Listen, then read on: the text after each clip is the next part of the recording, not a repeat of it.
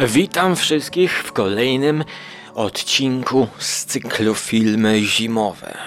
Dzisiejszy epizod to numer 55, nagrywany 20 lutego z problemami technicznymi, merytorycznymi i treściwymi problemami.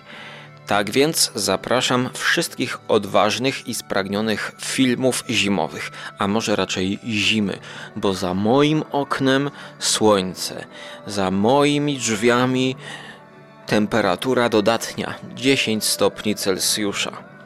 Taka zima roku 2022 na Śląsku.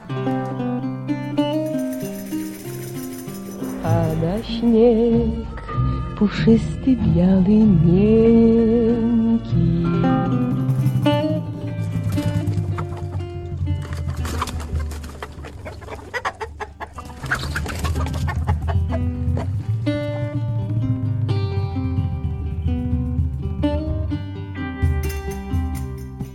Zaczynamy również od porażki recenzenta, który obejrzał kolejny film Ingmara Bergmana. Tym razem o jakże zimowym tytule Winter's Light. Winter Light.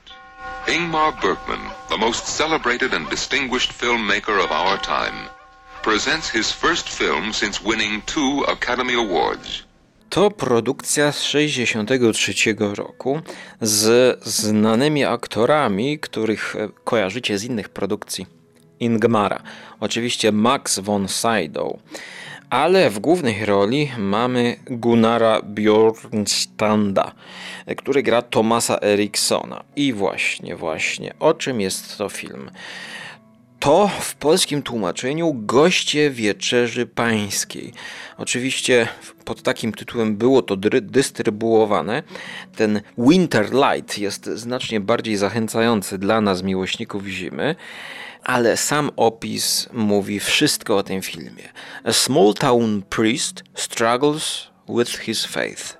No i rzeczywiście, mamy tutaj historię księdza, który mieszka w małej parafii, prowadzi tę parafię, gdzie właśnie przychodzi do niego żona tego bohatera granego przez Maxa von Sydowa. Oni mają jakieś swoje problemy, a w dodatku ten ksiądz, który właśnie zmaga się z tą wiarą, to właściwie zmaga się z kobietą, z którą ma, nazwijmy to romans, tak? On nie wie, czy porzucić bycie księdzem, czy porzucić tę kobietę. On po prostu zmaga się z tym tematem. Bergman reaches new heights in dramatic achievement as he explores the life of a country pastor, his relationship with his mistress and the people around him. Więc napije się herbatki wietnamskiej, czarnej, którą mam tutaj zaparzoną w czajniczku. I właściwie mam tutaj kilka pączków, ponieważ nagrywam to u babci. Babcia, jakie tutaj mamy pączki dzisiaj na tapecie? Oderwałeś mnie od czytania. Właśnie, co czytasz? Czy jest tutaj jakaś zima w tej powieści kryminalnej? Jestem oderwana od teraźniejszości. Ale czy tutaj jest zima w tym Czerwonym Pająku? Bo babcia czyta obecnie książkę Katarzyny Bondy, Czerwony Pająk, 4 tom sagi. Czy jest tu jakaś zima, czy kończymy rozmowę? Nie ma zimy. Nie ma zimy, w takim razie są pączki obsypane lukrem. Dlatego zabieram takiego zimowego pączka i zmykam stąd do dalszej części audycji. No tak, nie zjedz wszystkich. Jak tu się powstrzymać? Szanowni Państwo, dlaczego sięgam po te pączki? Ponieważ wymiękam przed tym filmem. Jest to jeden z cięższych Bergmanów, jakie istnieją, który tutaj zaburzyłby mi całkowicie... Nie wiem, czy pogodną atmosferę tych audycji, ale dla mnie jest to jeden z cięższych Bergmanów. Nie będę go analizował, po prostu ja wymiękam. Chociaż w narracji jest znacznie łatwiejszy do oglądania niż na przykład 69 rok Riten, czyli Rytuał, który to film był produkcją dla telewizji i właściwie był takim teatrem telewizji. Więc tego filmu Rytuał to no, niestety już nie przerobiłem, bo usnąłem w połowie prawie, że. Zbyt minimalistyczny. Tutaj mamy narrację klasyczną. Ten ksiądz rozmawia ze sobą, z tą kobietą i to tytułowe Winter Light to jest światło rzeczywiście, które wpada do tej kaplicy. Światło, takie czyste światło, które powoduje jakieś zmiany w głównym bohaterze. Tak, to tytułowe światło to jest to takie czyste światło, którego notabene sam Bergman ze swoim operatorem Svenem Nyquistem wiele szukali, tak? Zanim oni to kręcili w tym konkretnym kościele, robili dokumentację, co nie jest niczym nowym, ale długo się przykładali, aby to światło zimowe pokazać. I to jest w tym filmie, który dzisiaj możemy oglądać w zremasterowanej wersji. Ja temu dałem 7/10. Polecam zdecydowanie. Jest to o wiele lepsze niż farsa Bergmana o tych paniach, której się nie da oglądać, i tak samo Rytuał, który jest teatrem telewizji, do którego trzeba mieć podejście takie, jakby się szło do teatru, ponieważ mało jest tam wizualiów, natomiast tutaj jak najbardziej te wizualia są, aczkolwiek zima pojawia się dopiero w 1/3 filmu, pod koniec. Starring Gunnar Björnstrand as the pastor, struggling to find God and love in a winter world. Mówię o tym wszystkim dlatego, że przygotowałem coś lepszego. Coś, co będzie takim wyjątkiem może w tej serii, ale będzie czymś, no takim, taką, nie wiem czy perełką, ale czymś, no o wyjątkowym. To jest właściwie dobre słowo, nie ma co szukać dalej, ponieważ mam w swoich rękach, tutaj nagrywając ten odcinek u babci w domu, magazyn fotograficzny, za który zapłaciłem 15 zł, to cena okładkowa, ale ja zapłaciłem 50 groszy w antykwariacie, bo to 12 numer magazynu Foto, wydany w 75 roku. Oczywiście kupiłem go dlatego, bo są na nim ośnieżone szczyty gór. Kupiłem go dobre lata temu w antykwariacie i teraz, kiedy coraz mocniej wchodzę w świat fotografii, kiedy kupiłem sobie aparat specjalnie do fotografowania, to żałuję, że wtedy nie wziąłem wszystkich magazynów, jakie były tam dostępne, ponieważ po 50 groszy była tego cała sterta i nikt tego nie chciał. A są tu perełki. Wtedy kupiłem to właśnie pod góry i zimę. Bo co mamy na okładce? Otóż mamy fotografię jednego ze szczytów, o których już była tutaj mowa w naszej serii. Mianowicie Lhotse. Lhotse. Lhotse to dodatek do gry planszowej K2. Niestety wciąż nie udało mi się zagrać w tę mapę, a było blisko, ponieważ zabrałem już do klubu ten dodatek Lhotse. Przeczytałem instrukcję, byłem gotowy wytłumaczyć stałym współgraczom i okazało się, że przyszła nowa koleżanka, która przyniosła ze sobą polską grę pod tytułem Kolejka. Wypadało wtedy właśnie zagrać w to, co ona przyniosła. No, szkoda, że potem już się nie pojawiła kolejny raz, a ja wciąż nie zagrałem. Ale właśnie to Lhotse świetnie by się nam łączyło z planszówką. O planszówce kończę, ale to Lhotse w grudniowym magazynie Foto jest wprowadzone poprzez postać polskiego fotografa himalaisty. Mianowicie mowa o Mirosławie Wiśniewskim. Mamy tutaj wywiad z tym fotografem pod tytułem Świat nierealnych barw i granic. Mamy rozkładówkę dodatkowo w środku, rozkładówkę z jego zdjęciami właśnie z Lhotse. Te zdjęcia i te fragmenty, które ja omawiam łącznie z okładką tego magazynu, są dostępne na grupie dla patronów, ponieważ ta audycja właśnie jest sponsorowana przez nieliczną grupkę miłośników audycji Skóry i różnych tutejszych naszych produkcji pobocznych. Dlatego ja to zeskanuję i wrzucę właśnie, żebyście wiedzieli, o czym mowa, no bo to jest 75 rok, nie wiem, czy to jest dostępne w internecie. To, co pierwsze rzuca się w samym centrum naszej gazetki, format A4, to właśnie Polacy na Lhotse, fotografia Mirosław Wiśniewski. Mamy tutaj tak, bariery lodowe, zdjęcie pod tytułem Doliny Milczenia. No i tutaj widzimy zdjęcie i szerszej panoramy, i takich detali śniegowych, takich dolin. Po środku stoi mężczyzna w czerwonej kurtce. Widać, że jest to teren niebezpieczny, że jest to już ekstremalny sport, wchodzenie na to Lhotse. Kolejne zdjęcie, już mniejsze, to zdjęcie dwóch Himalajstów pod tytułem w Icefallu. Dwóch Himalajstów, którzy mają na plecach zamontowane niczym plecaki żelazne drabiny. Drabiny, jakie możecie kupić dzisiaj w Castoramach, w Obi czy w Praktikerach. Podejrzewam, że są to drabiny właśnie, żeby tworzyć mosty pomiędzy tymi dolinami i szczelinami. Coś takiego widziałem na różnych właśnie filmach dokumentalnych. Żeby nie odchodzić daleko, to wspominałem o serii podróżniczej Michaela Palina z cyrku Monty Pythona. Jak znudził mu się komediowy sznyt, to jak znudziła mu się komedia, to poszedł w podróżnicze programy, które całkiem fajnie mu wychodzą. Cała książka pod tytułem Himalaje czytałem i cała seria, która została w Polsce na DVD wydana, posiadam. To jest coś dla miłośników tamtych rejonów. Oni nawet tam pokazali, jaką herbatę piją w Himalajach. Kolejne malutkie zdjęcia to właśnie jakieś namioty, które na tle dużych gór, skalnych konstrukcji, wręcz abstrakcyjnych konstrukcji są umocowane. No, ale to są wizualia. Oprócz tego mamy wywiad z naszym Mirosławem Wiśniewskim.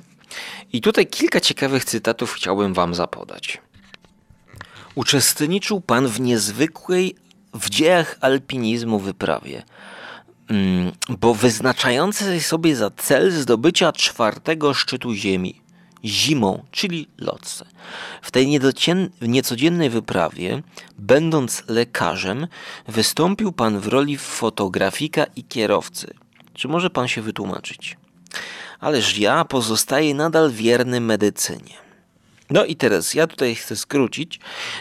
To jest wywiad o tym, jak on fotografuje i jak on postrzega fotografię gór. Czyli wywiad jest o tym, że według niego fotografowanie gór to często banał. Pojawiają się zwykłe kadry, które mógłby zrobić każdy. I według niego wielu ludzi, nie rozumiejąc gór, robi zdjęcia górom i on ocenia, że to widać, że ci ludzie gór nie rozumieją. No to, żeby zaostrzyć atmosferkę, powiem, że jak oglądam te zdjęcia, te reprodukcje, to jakby też nie widzę czegoś takiego, czego wcześniej bym nie widział, albo może dzisiaj bym nie widział. Tutaj jakiegoś takiego spojrzenia ponadczasowego na te góry. Tak wbijając szpilę, choć może wtedy, kiedy fotografia nie była w każdym smartfonie na wyciągnięcie ręki, to może rzeczywiście to mogło być inaczej oceniane. A jeszcze wam powiem, że oprócz samych gór w tym Lhotse mamy też ludność pokazaną, mamy też lasy, mamy też wioskę tutaj sfotografowaną, która jest pod tym szczytem, dokładnie pod Ama Dablanem. Mamy dżunglę, mamy festiwal w Katmandu, mamy szerpankę, kobietę, mamy klasztor w Tengboche, kulisy z plemienia Bhotia. Więc to są rzeczywiście dla mnie zdjęcia ciekawsze niż te górskie jego zdjęcia zimowe, ponieważ kojarzą mi się z klimatem wczesnych filmów Wernera Herzoga, na przykład tych o podróży do dżungli, Fitzcarraldo powiedzmy. No tylko teraz pytanie, czy jest to kwestia kolorystyki, druku, ujęć, musiałbym wrócić do Herzoga wczesnego, tego fabularnego i porównać. Ale te kilka cytatów, które obiecałem. Zrobiłem około 2500 zdjęć kamieni. Nie jestem przecież geologiem. Wydaje mi się, że większość fotografujących góry jest zafascynowana panoramą. Zapomina się zupełnie o tym, co składa się na piękną górę. A przecież składa się wiele. Czy widzi pani to zdjęcie górskiego kamienia? Kamień żyje. Jego chropowatość, chłód kamienia, gdy dotykamy go rozpaloną dłonią. Ale przede wszystkim barwa, nieograniczona ilość barw. A tak szczególny symbol w górach, kamień nagrobny. Styk kamienia z ziemią, styk kamienia z niebem i wodą. Cóż za wspaniały temat dla fotografujących. Aż dziwi mnie, że tak mało fotografików zauważa kamień w górach. Rozmawiała o Halina Murza Stankiewicz, są dosyć przychylne. Ta pani widać, że zafascynowana estetyką zdjęć Mirosława Wiśniewskiego, nie zadawała tak zwanych trudnych pytań, ale w międzyczasie weszli na temat filmu Zanussiego pod tytułem Góry o Zmierzchu, który to, zaskoczyłem się pozytywnie, omawiałem w poprzednich odcinkach filmów zimowych Góry o Zmierzchu i jako taki dodatek to teraz wczytamy się w to, co Wiśniewski Mirosław mówi o tym filmie. Bo przypomnę wam, że te Góry o Zmierzchu to jest to spotkanie profesora z jakimś młodszym facetem, który z tym doświadczonym wygą profesorem wchodzą na polskie szczyty w Tatrach po to, żeby ten profesor załatwił pracę temu młodszemu. I podczas tej wycieczki w góry okazuje się, że inne tematy ich bardziej fascynują. Jakby inne odczuwanie jest człowieka z człowiekiem poprzez ten kontekst natury. I to jest ciekawe, bo w sumie ten fotograf himalaista to uzupełnia ten obraz Zanussiego. Więc czytam teraz. Gór nie da się opowiedzieć, nie istniejąc w nich. Cokolwiek by się nie mówiło o górach, będzie truizmem, ale fotografik powinien znać góry nie tylko od strony wizualnych wrażeń. Trzeba znać także sposoby przedstawienia gór w innych dziedzinach sztuki. Góry zawsze były inspiracją dla twórców. I dziwne, że w górach ludzie stają się inni. Większość przemyśleń ludzi nauk ścisłych dokonała się w górach. W warunkach ścisłego obcowania z górami stajemy się jakby bardziej prawdziwi. Był taki film Zanussiego, Góry o Zmierzchu. Właśnie tamten profesor, który na górę wchodził w filmie, to był właśnie jakiś profesor fizyki bodajże. Mirosław. To jeden z przykładów tego zjawiska. Nie zawsze potrafimy ze sobą rozmawiać, nawet znając się dobrze. W górach umiemy mówić. Jako lekarz uważam, że nie tylko zetknięcie z pierwotnym pięknem przyrody decyduje o tym, na większej wysokości nasze szare komórki są bardziej dotlenione. W górach jesteśmy jakby wyzwoleni z codziennych problemów. W fotografowaniu gór pomaga mi bardzo znajomość ludzi gór, górali i tych z dolin, rozkochanych w górach i odczuwających potrzebę obcowania z górami.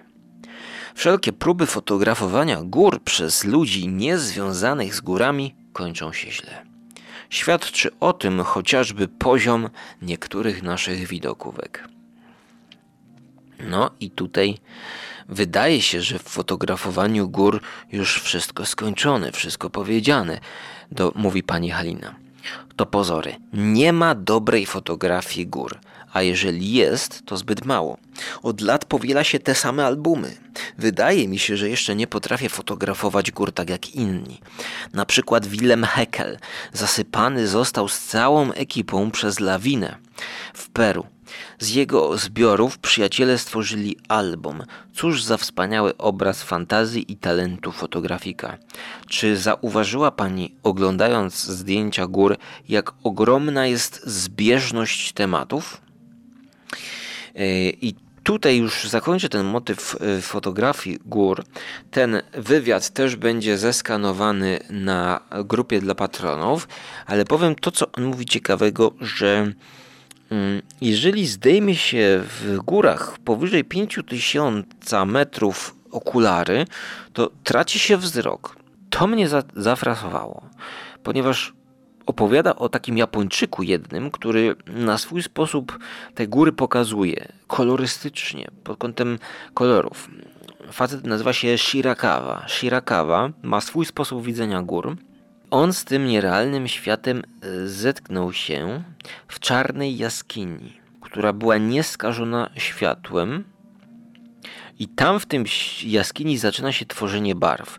Tych barw, które później oglądamy na zdjęciach. W niecodziennych warunkach górskich fotografik pozostaje sam na sam z własną fantazją. Za bardzo nie wiem, o co tutaj chodzi w tym akapicie, ale do czego zmierzam? W niecodziennych warunkach górskich fotografik jest sam na sam z własną fantazją. Jeszcze inny problem fotografowania w górach. Światło.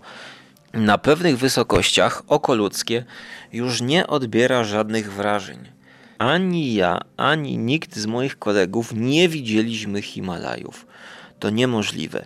Po upływie 5 minut od zdjęcia okularów człowiek traci wzrok. Nie wierzyłem w to. Chciałem przecież fotografować Himalaje i nie wyobrażałem sobie, jak mogę to robić, nie zdejmując okularów.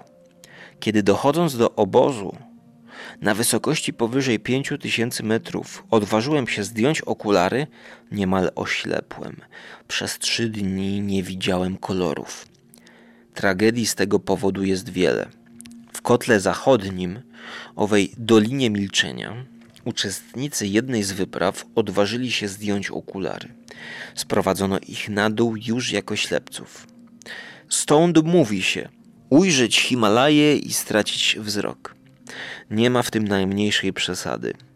Tak więc niemałe są kłopoty w przekazaniu nierealnych barw gór. Inny problem dla fotografującego w górach to zmienność przestrzennych proporcji. I właśnie, czy te problemy, o których on mówi, to kwestia technologii? Bo ja rozumiem, że ludzkie oko może być oślepione przez ten śnieg, ale przecież w dzisiejszych czasach zarówno mamy i lepsze chyba filtry, i lepsze okulary, i lepszy sprzęt fotograficzny, więc ciekawy jestem, jak to wygląda z perspektywy dzisiejszych alpinistów. No nie słyszałem, żeby zgłaszali tego typu problemy, oprócz tak zwanej śnieżycy, ślepoty śnieżnej bodajże. Może te okulary, no może tu jest właśnie ten problem, że on chciał widzieć poprzez aparat, poprzez migawkę, tak, poprzez tę dziurę. A w dzisiejszych czasach, jak ktoś idzie robić zdjęcia, no to jest wyświetlacz może i można mieć jednocześnie na nosie okulary czy jakieś gogle może i widzieć to fotografowane zdjęcie. No może to jest ta kwestia. W każdym razie numer gazetki bardzo ciekawy. Mamy tutaj również coś niezwiązanego z zimą, ale coś, co muszę wam przeczytać, bo jest bardzo śmieszne i zaskakujące.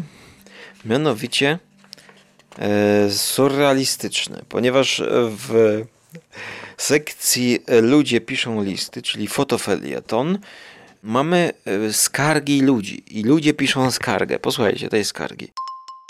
Szanowny panie redaktorze, czy czytał pan wydrukowany niedawno w jednym z polskich pism wywiad, jakiego dziennikarzowi francuskiej gazety Le Figaro udzielił przesławny ekscentryk Salvador Dalí?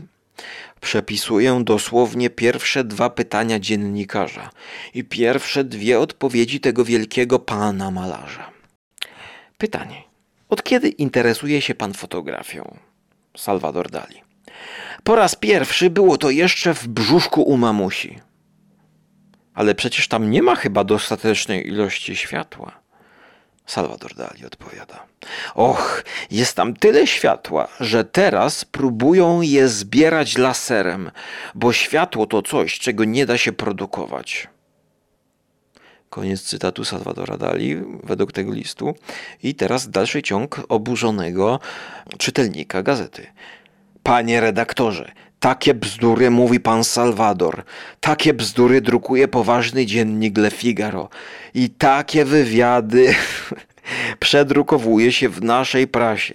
Uważam, że jedyne polskie pismo fachowe, foto, powinno w tej sprawie ostro zareagować.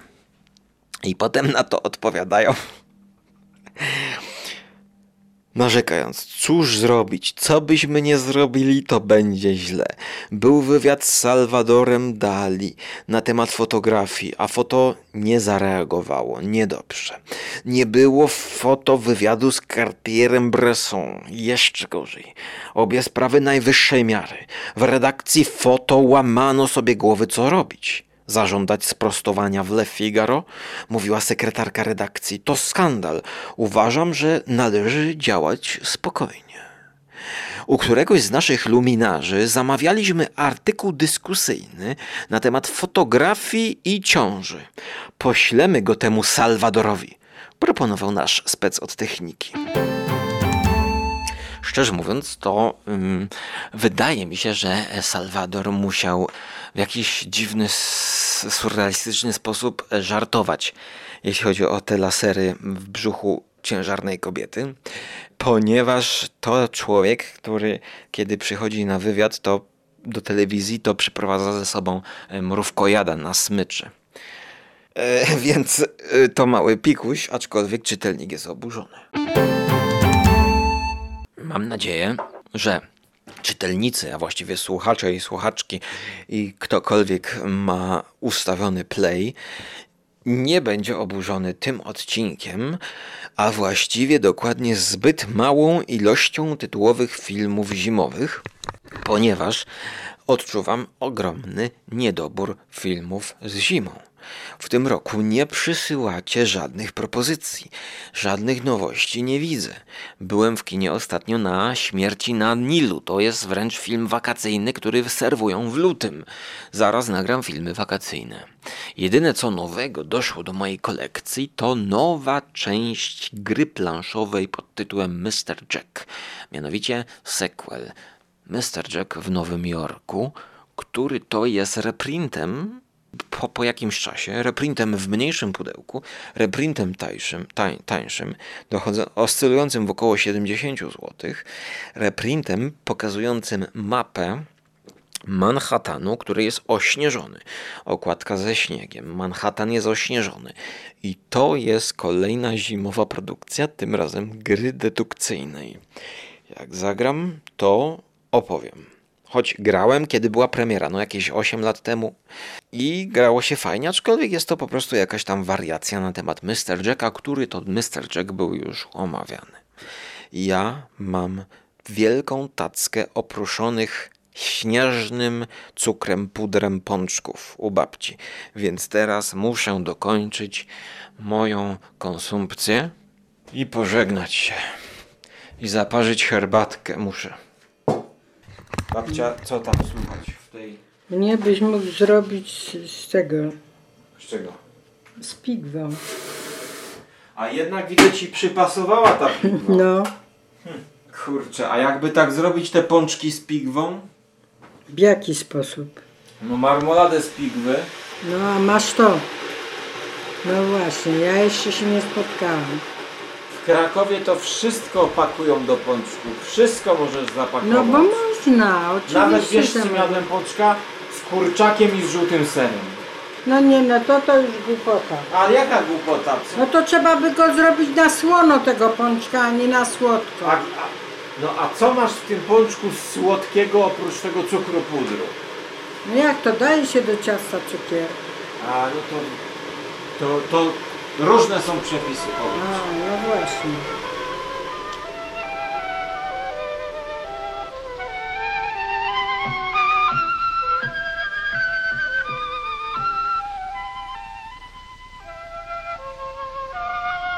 The extraordinary and brilliant talents of Ingmar Bergman, creating this newest masterpiece of the motion picture art.